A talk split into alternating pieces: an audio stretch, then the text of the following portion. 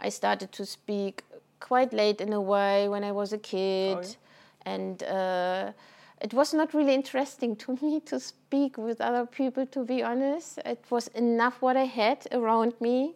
It was already fulfilling What were you doing? as a kid. You were drawing or something? What was fulfilling?